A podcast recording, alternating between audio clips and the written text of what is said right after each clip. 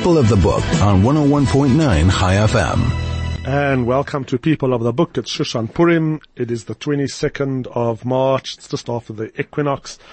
We're going into autumn and we have an ex- very exciting guest in the studio joining us today. Gail Schimmel, welcome to High FM again. Thank you so much for having me here. The book is The Accident. It's just been launched in, uh, in Johannesburg in South Africa. It's a wonderful book. Uh, Thank you. probably is more for the, for the female book club market, but I actually finished it in two days over the last weekend. It was really very, very riveting. That's what I like to hear, and I think it says something about the danger of labeling a book as for the for the woman reader, um, when often it means there are a lot of men who'll enjoy a book that they might not pick up if it's labeled wrong. So, yeah, let's do with labels and The Accident is a book that people must pick up. To start off with, can you please introduce yourself in your own words and on your own terms to all of our listeners? Oh, that's quite a big ask. um, so uh, I'm the I'm a writer. I'm the author of four novels. And I have a day job as well because you have to if you're a writer. Um, I'm the CEO of the Advertising Regulatory Board and I'm a mom. That's uh, it's a very lot to juggle. We'll get we'll get to that later. But before we start asking how you manage all of all of these different roles, what type of books does Gail Schimmel write? This is the fourth one. Your first one was called Marriage Vows. It came out in 2008. Then Whatever Happens to the Cowley Twins in 2013. The Park just two years ago in 2017. And now The Accident. I'm getting a bit faster, as you can tell, because the kids are getting a bit older. Um, it's very hard, and you know, I open talking about labels. It's very hard to label books, I find, but I do think I write book club reads. I think that is a good label. The other label that I like is domestic suspense. So it's somewhere between, you know, it's not a thriller, but it's there is there is always something that's going to happen, and I hope a sense in the reading that you're wondering what it is that's lurking and what is going to happen. So I think that's where I fall. I like the term as well. I think that it was coined by Marianne Keyes, griplit. So again, not quite a thriller, but you're fairly gripped. Um, I think that's what I write, and and then. Women's fiction, but as we've just discussed, not necessarily a good label. Where do you find the time in between holding down a career and being a wife and a mother? So what's interesting is, you know, as you, as you named the dates of my books, I have been more productive in the last few years and it's also been probably the hardest years of my career. I've took, I took on a very challenging project about, um, a year and a half, two years ago. And I think it comes down to, if you want something done, give it to a busy person. I think it's that old truth that when you've got so much to do, finding time to write 500 words a day is the least of my problems. Um, but when I, when I've got nothing to do, then it's quite difficult. You know, on holiday, it's quite difficult to make myself sit down and do the writing that I want to do every day because there's nothing else that I need to do. So I put it off and there's no one who can procrastinate like a writer. We will do anything rather than sit down and do the writing. But we will complain a lot about how we never get to sit down and do the writing. But clean the kitchen cupboards, anything that can put off the writing. And, and in which part of the day do you have that time to do five, to write 500 words? Before I had children, I did it in the evening. And then after the children were born and I had two babies very quickly, so when I felt able to come back to writing, I imagined I'd be able to do that again. Absolutely nowhere. At the end of the day, I am dead. I am finished. I cannot write a shopping list, never mind a book. So now I fit it in where I can. I fit it in. I try and make it one of the tasks on my to-do list.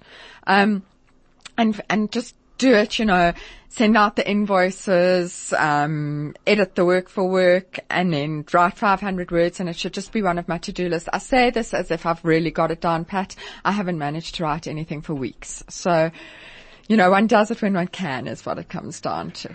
And does it, how long does it take to put 500 words into the word processor I'm or quite- onto paper? Yeah, I'm quite fast. I, I work on a word processor. I'm far too lazy to do it onto paper first. I'm, I'm a very lazy writer.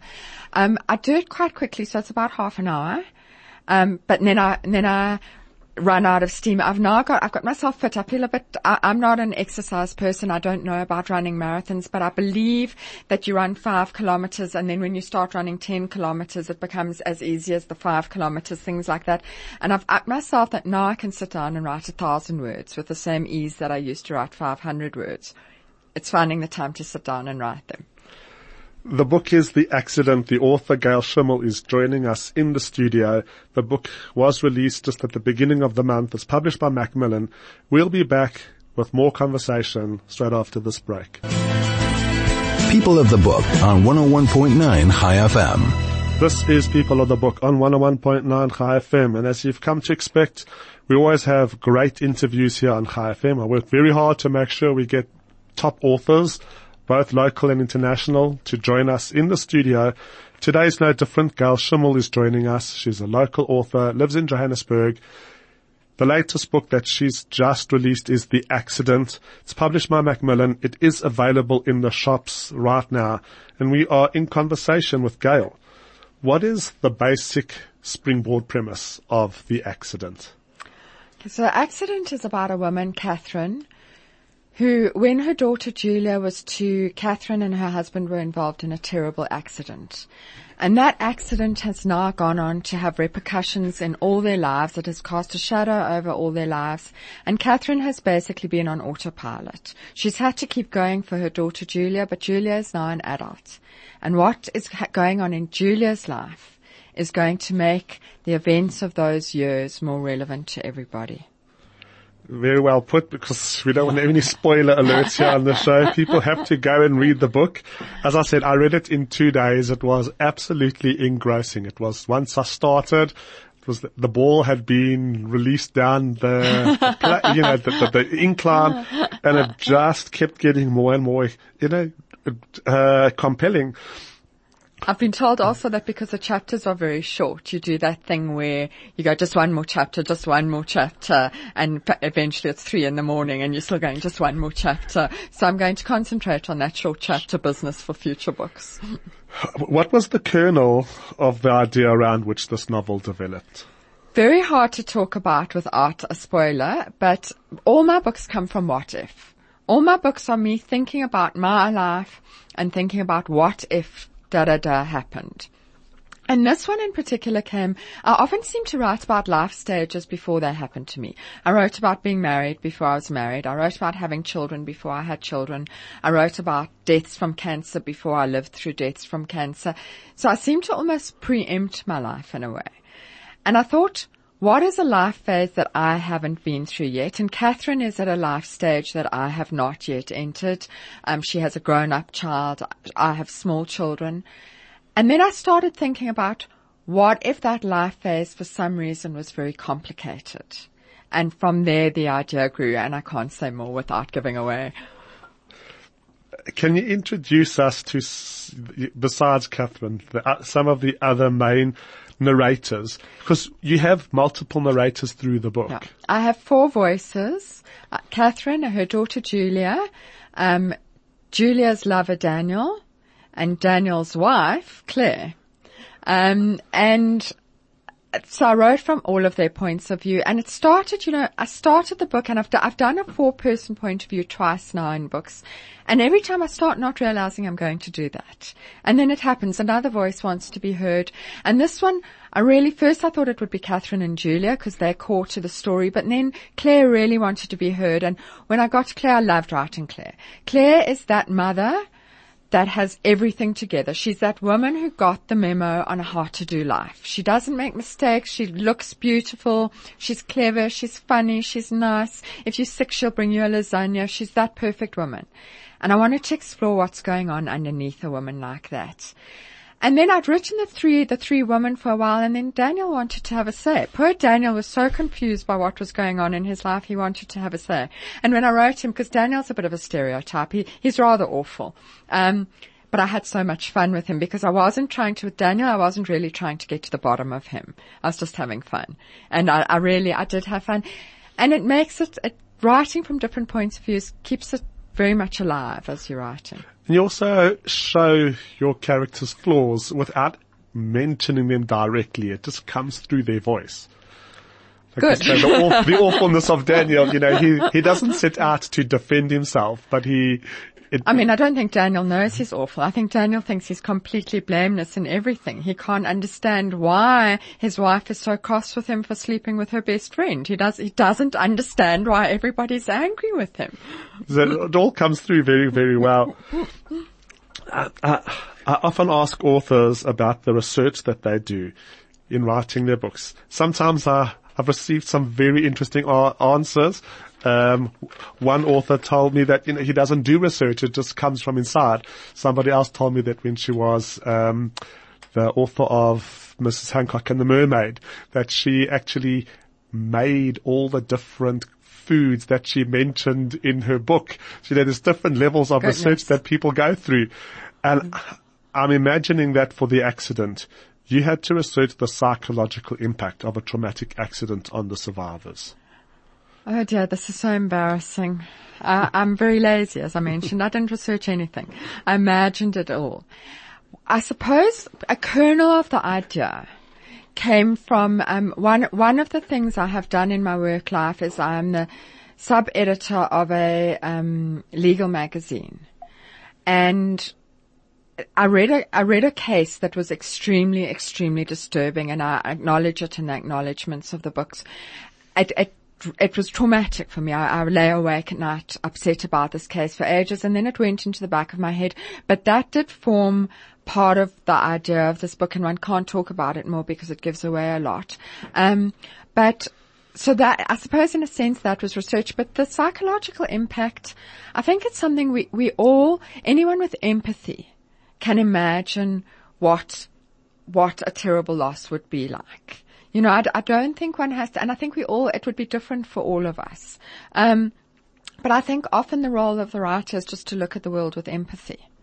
And I hope I succeed. I think part of part of the attraction of literature is to immerse yourself in someone else's problems and learn empathy through that immersion.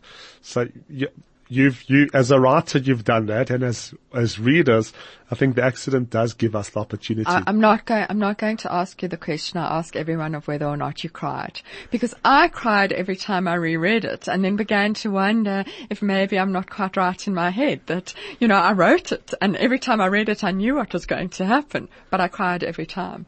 So I'm a, I'm a little bit worried about my sanity. Nah, I don't think you have to worry about your sanity. The the book is very compelling, so it it does it does press all the different emotional buttons. I found that you know it was compulsion, it was it was compelling, and uh, I'm not your target market, but I, I I had to finish the book to see what happens. I was I was up till late at night. To I hope other men will fo- will follow your lead, including my husband, who's yet to read it. uh, the the part of the the the, the accident is um, set in the very wealthy upper middle class of Johannesburg, with private schools, overseas holidays. It's a very privileged segment of society. But instead of taking the catty approach of making wry and witty observations on this group of people, you actually look for their humanity and their decency. You, you, you've subverted the normal trope in these type of books. Well, uh, listen, I have to start by being honest. I'm deep in this group of people. Um, you know, I do, I live in the privileged world of Johannesburg. I can't deny it. Um, I, I really do believe in that one must own one's privilege and recognize one's privilege. And I, I have children at private schools in the in the leafy suburbs of Johannesburg, and these are the people I know. Um, and it's also been because because in a sense I have come to that world as a bit of an outsider. It's not entirely my background, and I came to the world with a with a sense of of almost expecting these people to be awful and these super wealthy people to be a certain way about them, and and seeing that humanity that actually we we are all the same. You know, we're all just humans. We all, and especially when you look at parenthood, we're all just humans trying to do the best for our children. Some of us have more money than others to do it, but we're all just trying to do the best for our children and facing the same demons. Some people, while they face those demons, are also trying to put food on the table. The people in this book don't have to worry about the food on the table, but they're still facing demons. So you did make everyone very human. Uh, just Despite the fact that they can click their fingers and go to Mauritius on a moment's notice. and besides Claire, who just managed to pull everything off perfectly the whole way throughout the book. I honestly believe, and, and you will know this being in education, that every year in every school has a Claire in it. Every mother knows a mother that they think of as a Claire. There's that woman we all wish we could be. She's always got the projects finished on time. She always knows what the homework is. Everyone knows a Claire. And and there's there's the the prototype Claire is the character in the book. This is People of the Book on 101.9 High FM. We are in conversation with local author Gail Schimmel. The book is The Accident. It's published by Macmillan. All the books that have been in the past are currently being mentioned on the show. They, they are paste, they are posted onto our Facebook page. Go to Facebook, search for People of the Book on 101.9 High FM. You'll see on today's post a picture of the cover of the accident and a picture of the author, Gail Schimmel. And, uh, if you only catch a snatch of this show, you can use the Facebook page as your resource next time you're going to book club or you're going shopping for books. Just scroll through and, uh, Look for the books that we've interviewed the authors. You can listen to the podcasts as well. And we'll be back with more conversations straight after this ad break. People of the Book on 101.9 High FM. This is People of the Book on 101.9 High FM. We're joined in the studio today by Gail Schimmel. Her fourth novel, The Accident, published by Macmillan, has just been released. And we are discussing the writing process, some of the ideas in the book. And I want to move on to plotting. Of course, the plotting of The Accident is excellent. With details mentioned early in the novel that propel the narrative towards the end. It's tight, it's clever. How do you go about from kernel of an idea for a novel to what we hold in our hand, getting all the plotting so well done? So, well, first of all, thank you. Um, but I am a, I'm a plotter when it comes to writing. There seem to be two types of writers. Some can make up a group of characters and follow their characters. And apparently their characters then take them on a complete journey and they don't have to do much more thinking about that journey. I tried that once, it didn't work. Um, I need to know where the book ends and I need to know more or less where the book should be in the middle. Um, I'm quite A-type. I need to have deadlines. I need to know where I have to be when. So I'll know how it ends and I'll know the middle. But other than that, it's quite a fluid process. So as that happens, I allow things to happen with some fluidity and I try to allow that if something happens that completely changes it, I'm open to that. It didn't happen in this book. I, it ended more or less where I thought it would end. Um, but yeah, and then in between that, I have fun and I, it, it is quite a fluid process. My next book, which has just taken a step backwards because I had a burglary and lost quite a lot of the book on my laptop. Um, but I'm going to try not to cry about that. But my next book is a proper thriller. And that, and then I suddenly had to plot properly. Like I, I have a thing, luckily given that I now have to do quite a lot of rewriting, I have chapter by chapter breakdown. And that's the first time I've done this. And it's been interesting because doing the chapter by chapter breakdown has been quite a challenge for me. But then when it comes to the writing, it's very easy because now you've got a note that tells you exactly what you've got to do in the next chapter. So you follow the note and you do it. But yeah, I, I and then, I, then there's a little bit where characters come along who I wasn't expecting and I enjoy greatly. Towards the end of the book, Lizette, who keeps saying I'm not the type of person who. I had so much fun with her and wished so badly that I'd introduced her right at the beginning so that I could have played with her a bit more. So that sort of character will come along and, and make that last bit of the book fun. She really put that comedy in the book at the end. Um, I interviewed a few years ago uh, Nathan Hill. He's also published by Macmillan. He wrote the book called The Nix. Wonderful, Yes, wonderful yes, book. yes. And he had a similar story. He was moving flats. He left his oh laptop in the car. He was working on something spectacular. He lost it all. He went back and his re, his rededication to the art of writing in the face of loss was the Nix. So there oh, is there, there is there was a, there wasn't it wasn't a silver lining. It was a golden lining because the world was an enriched place for the Nix. Yeah, I mean, if I can write the next next, then I'll be okay. I mean, that, that's what I need to do. I'm trying to, I've, I've also believe, I think it's Anthony Trollope who apparently used to write the entire first draft, put it aside, and then rewrite it. And apparently, as a technique, it does result in a better book. But for me, a lot of the fun of the writing is that I don't know exactly how it's going to play out. And now in the rewriting, that's going to be a bit lost because I do know exactly how it plays out. But I'm trying to be optimistic about it between between being burgled, having no electricity and having no half a book. I'm trying to remain optimistic. Uh, it's another advert for the cloud. Save everything to the cloud. I have now learned that lesson the very hard way and now everything is in the cloud. what does Gail Schimmel read when she's not managing the advertising industry and her family? Um, I read, well, I read compulsively is the first thing. Um, I was asked at my book launch, how do I find time to read? And I said, well, that's like asking an alcoholic how they t- find time to drink. You know, obviously I find time to read. Um, I do read my own type of writing a lot. I like book club read, should we call it, griplit. I've been reading more thrillers because I'm, I'm writing in that genre. Um, I try to branch out a bit. I will, especially if it's another South African writer, I like to read what other South Africans are writing. Um, and it's exciting. It is such an exciting time in South African writing because you know that a lot of people have got that hangover from the past that all our books are angsty apartheid memoirs and that you come out of it feeling like just really bad. And that's not where South African writing's at. It is so fun at the moment.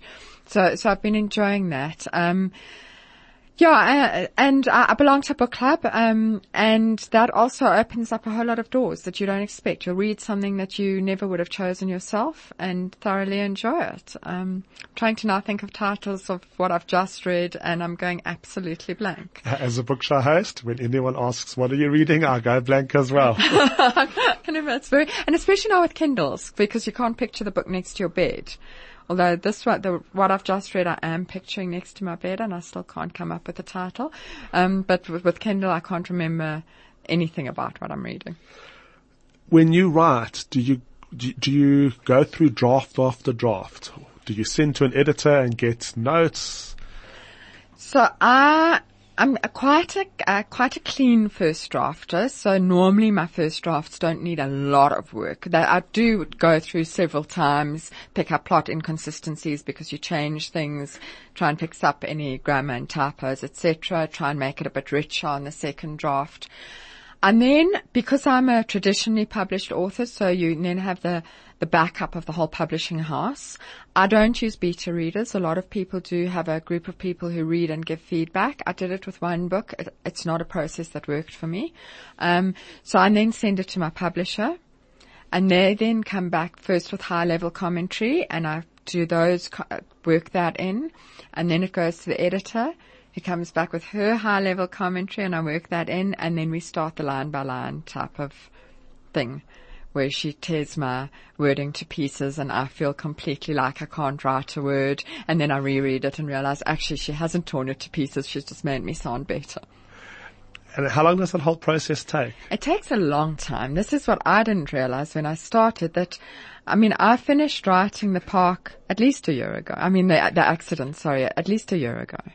Um, and the book that I thought I'd finish now, it would have been at least a year to publication. It's a really slow, that publication process when you're traditionally published is very slow because there's the editing, there's the proofreading, and then there also the, the publisher has a list. So they release you when it fits into their list, not when you fancy being released.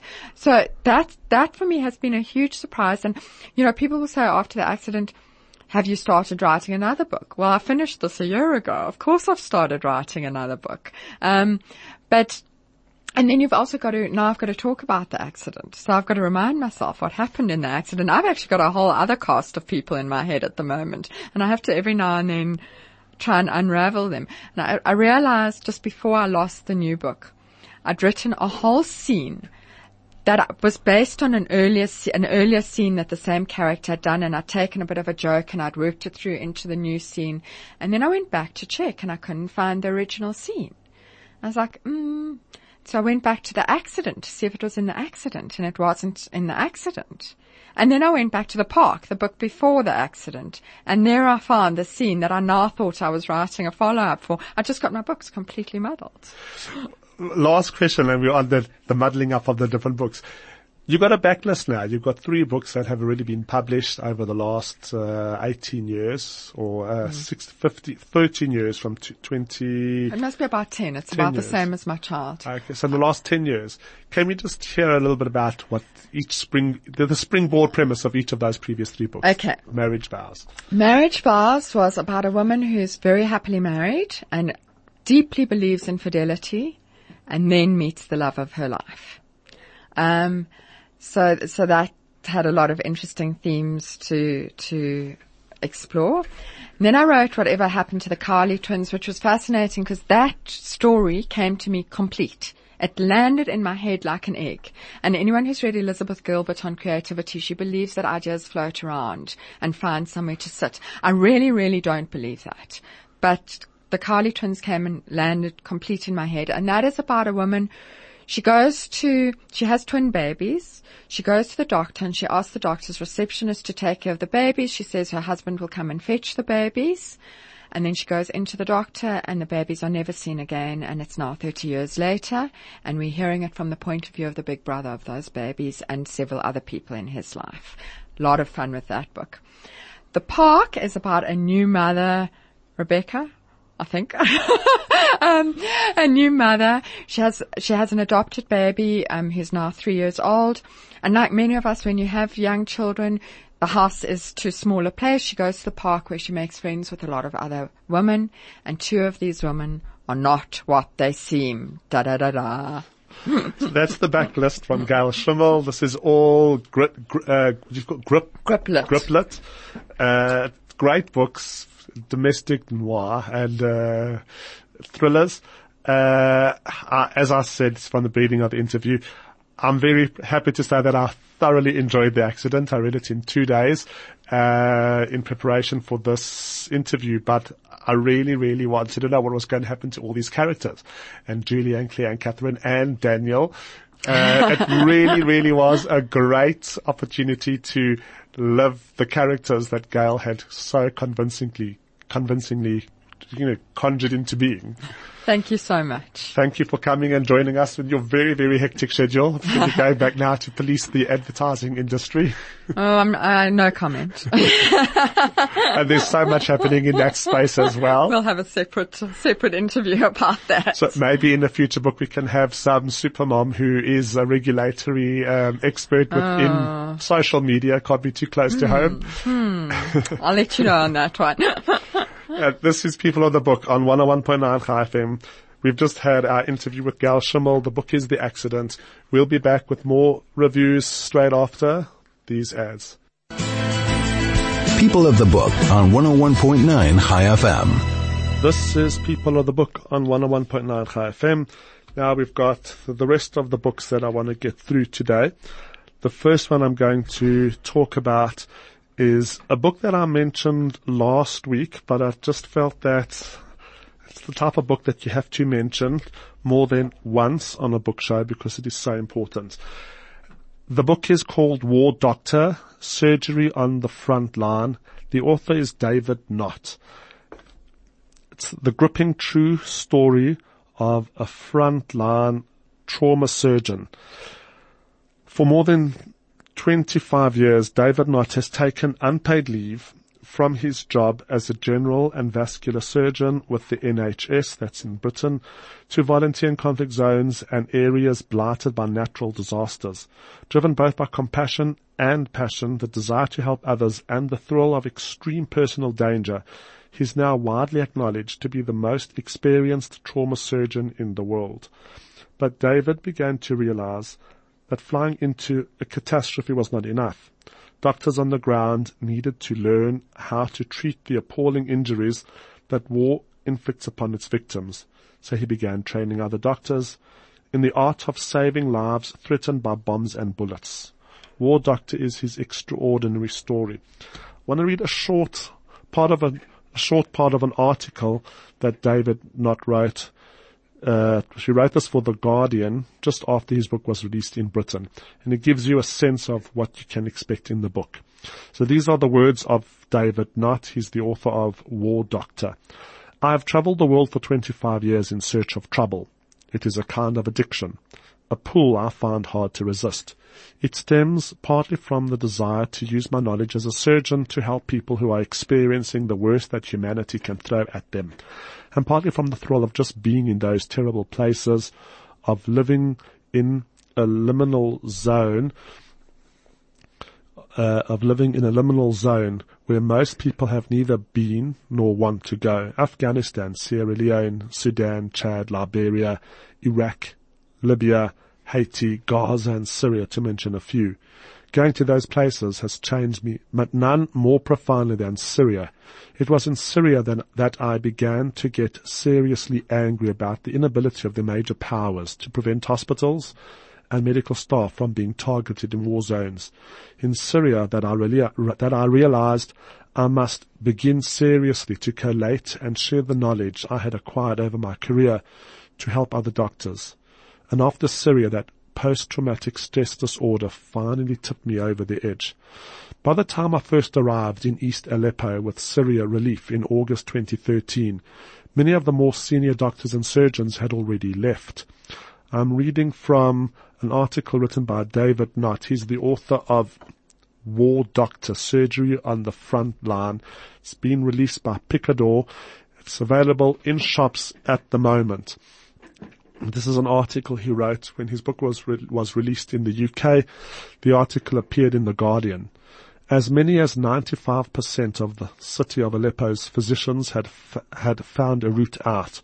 Those who remained were brave and committed, but there were very f- but there there were very few of them, and the risks were considerable. Clinics were assigned code names to disguise how many there really were. Ambulances carried no sirens or insignia and at night drove with the headlights off.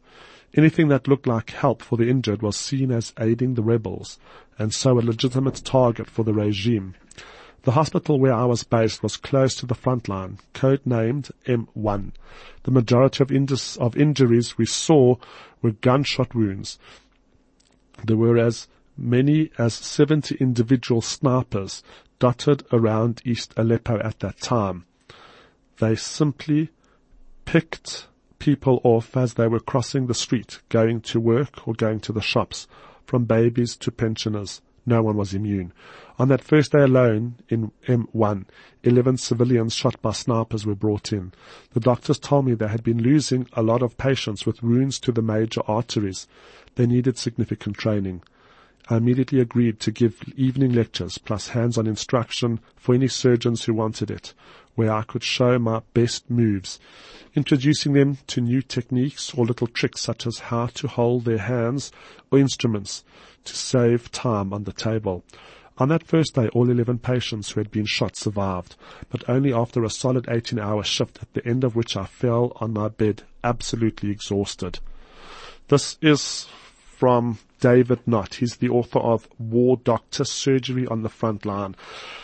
I have to break for an ad break, but I, in, I urge people to go out, get a copy of this book. It is one of those eye-opening, life-changing and headline-setting pieces of non-fiction. It's an extraordinary story of a British doctor performing surgery on the front line of war zones and uh, natural disaster zones. That's War Doctor but David Nott. We'll be back with more books straight after this ad break. People of the Book on 101.9 Chai FM. Pick and Pay Norwood Hyper have these pocket-saving sweet deals just for you. Pick and Pay kosher stewing beef is delicious at 74 and 99 per kilo. Pick and Pay kosher fresh chicken are very low, 89.99 per kilo. Crumb chicken schnitzels is just 169.99 per kilo. Pick and Pay kosher lean beef mince is 89.99 per kilo. Fries free hot dogs 360 grams, just 29 rand 99. Catch these and many more specials in store. These specials are exclusive to Pick and Pay Norwood Hyper and only while stocks last. Pick and Pay Hyper Norwood, the best place to shop when you want to buy a lot. This is People of the Book on 101.9 Chai FM. The next book I'm going to talk about, I also read in just a few days. Uh, it is called Empty Planet, The Shock of Global Population Decline. It's by Darrell Bricker and John Ibbitson. The two are Canadian journalists and they have written a book about demography. And uh, before you start rolling your eyes and thinking, but population studies are so boring and all the numbers and rates and ratios involved, this is actually a very, very compelling book.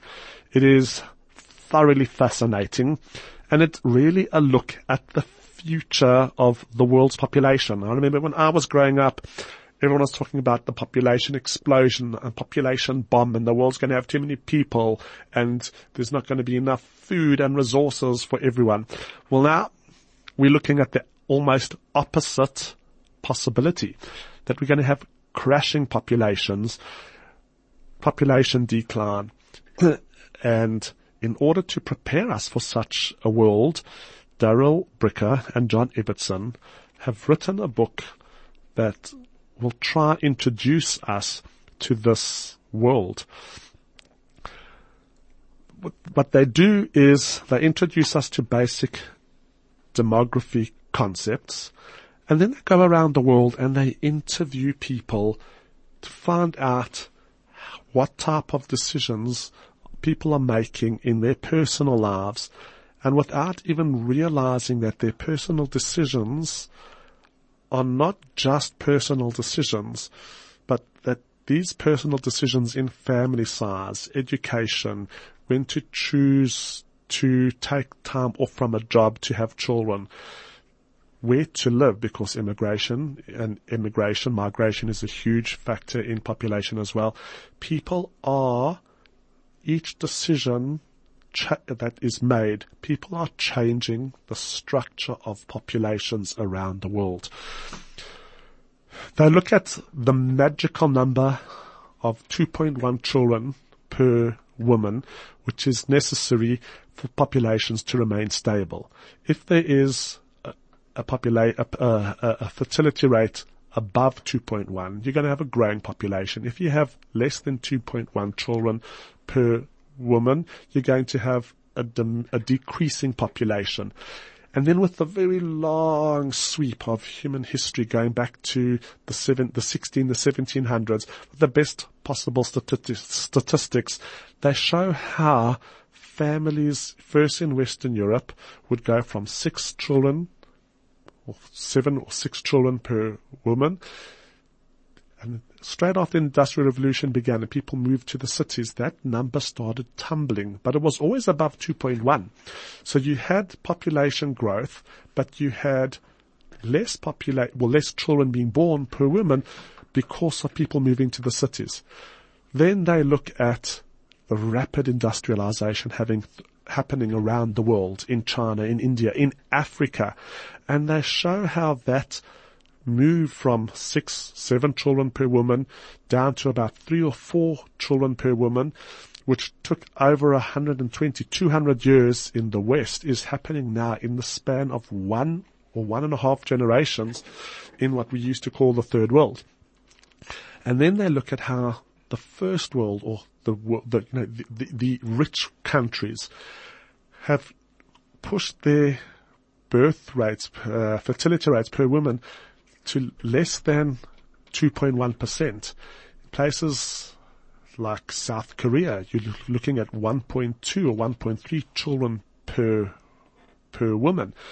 And what does this have in store? What does this store up for us in the future? They relook at countries' economies and economic performance over the last 30 years in terms of demography. Japan had a lost decade in the 20, in the 1990s where there was no economic growth. And then Japan had a second lost decade in the 2000s. And then Japan had a third lost decade in the 2010s. We're just coming to the end of that decade. And then they show that Japan reached a fertility rate of 1.5 by 1975, which means that in 1975, Japan, Japanese women were only having 1.5 children, which is quite drastically below the 2.1 replacement fertility rate.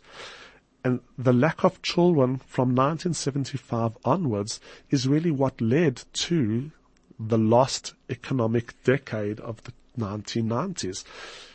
The people who weren't born, weren't buying consumable goods, fact, um, washing machines or houses, furniture, and the lack of young consumers who should have been in their 18 to 40 age group was the cause for Japan's suffering economy.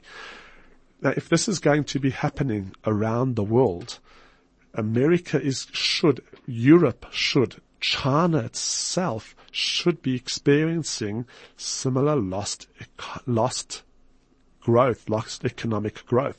China's one child policy, which forced, it should have been a fertility rate of one, which is v- less than half the 2.1 replacement level, has to be has to result in huge changes to the Chinese society and the Chinese economy. The Chinese government's claiming that 400, 400 million children were not born because of the one child policy. China's fertility rate is 1.3. That means for every seven people today, four are grandparents, two are parents, and one is a child. At the end of the century, the authors of Empty Planet say that China's population is going to tumble to about 500 million. If America, very controversially, remains open to immigration, at the end of the century, America will have a population equal to China's. They do say that America should remain open to migration because if they don't, the American population is not replacing itself but if they do remain open to immigration, not only was the past century the American century, the next century can remain the American century. This is all fascinating stuff from Daniel, Darrell Bricker and John Ibbitson. Empty Planet, the shock of global population decline. We'll be back straight after this ad break. People of the Book on 101.9 Chai FM. Uh, the book I just spoke about, Empty Planet, The Shock of Global Population Decline, Darrell Brick and John Ibbitson. It is so readable. The beginning of different chapters, they go to different parts of the world. They attend uh, a dinner party in Brussels in Belgium and they speak to Europeans about their life choices. Then they go to a favela, a squatter camp basically in Rio and they have to be guarded through by people who are protecting them from the possible gangs and the drug lords here in the favela. And they then have a conversation with a whole lot of young Brazilian women who live in basically a makeshift squatter camp about their decisions, life decisions, having children, getting an education, what age they're going to get married. They also go to um, a slum in Delhi, and every they go to Africa as well. Everywhere they go, women in very wealthy or impoverished societies are all getting educated, pushing marriage off, having fewer children. And it's those individual decisions that they make. It's made a billion times around the world in the course of a year, having a huge impact on our future. And one of the interesting things that they finish off with, because they are two Canadian authors, is they talk about Canadians' immigration policy. Canada is one of the most open societies to immigration. Every year they take in 1% of the Canadian population in terms of immigration. So they've got a population of 30 million. Every year, 300,000 people are let into Canada. Uh, quite a lot of South Africans, go into that 300,000. Of course, Toronto is almost like Johannesburg North. But they talk about how this decision made quite a few decades ago in Canada will keep the Canadian population young and growing, even in a world where most countries will see population crashes.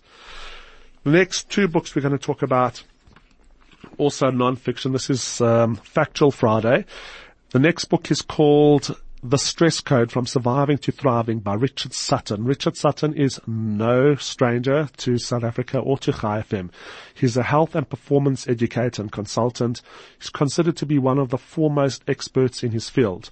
Richard has advised top, top athletes Olympic teams and international sporting federations. He has lectured at a postgraduate level in the areas of pain management, health and athletic development and consults to leading companies on stress resilience, employee engagement and productivity.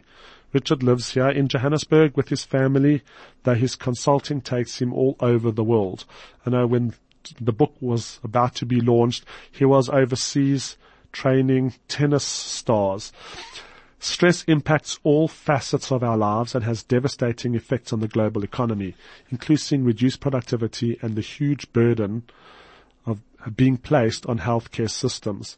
Decades of research reliably show that chronic stress severely compromises our physical and mental health. Now it has been discovered that stress can actually destabilize our DNA and compromise our genetic integrity. This promotes many of the diseases that societies are currently grappling with and could potentially impact on future generations. Yet stress has two faces. Ongoing stress is one of the biggest challenges faced globally, but short intervals of stress can actually offer tremendous potential to grow, break personal barriers and excel. Turning the traditional stress paradigm on its head.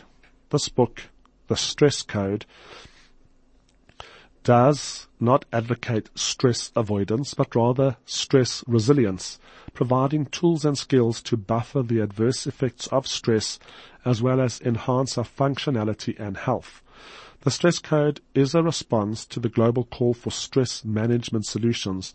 Supported by extensive scientific research, this book offers comprehensive and structured insight along with interventions that will help you to thrive in adversity. So that's locally published, The Stress Code from thriving, from surviving to thriving by Richard Sutton. And then the last book I'm going to talk about is called Democracy Works, Rewiring Politics to Africa's Advantage by Greg Mills, Olusegun Obasanjo, Jeffrey Herbst and Tendai Biti. It also has a forward by Ellen Johnson Sirleaf. Democracy Works, the book, explores how we can learn to nurture and deepen democracy in Africa to ensure economic growth and political stability. It identifies a democratic playbook to meet the threats to free and fair elections. But substantive democracy demands more than simply regular polls. Democracy is fundamentally about the inner working of institutions, the rule of law, separation of powers, checks and balances, and leadership in government and civil society as much as it is about values and the welfare and well-being of its citizens. It also demands that local leadership has a plan for the country beyond simply winning the popular vote. Democracy Works is directed towards leaders and citizens who want to address the extreme demographic and other challenges that Africa faces. Greg Mills is heads the Johannesburg-based Brenthurst Foundation. Olusegun Obasanjo is a former president of Nigeria. Jeffrey Herbst is the president of the African Jewish, sorry, the American Jewish University, and Tendai Biti is a former finance minister of Zimbabwe. The four of them put their ideas together to show us how to make democracy work inside in, in Africa. It's a very topical book. We've got an election less than two months away here in South Africa. And the continent of Africa is looking for solutions to widespread social and political and economic problems. So this is Democracy, Democracy Works, Rewiring Politics to Africa's Advantage, published by Picador Africa. Until next week, good Shabbos and keep reading.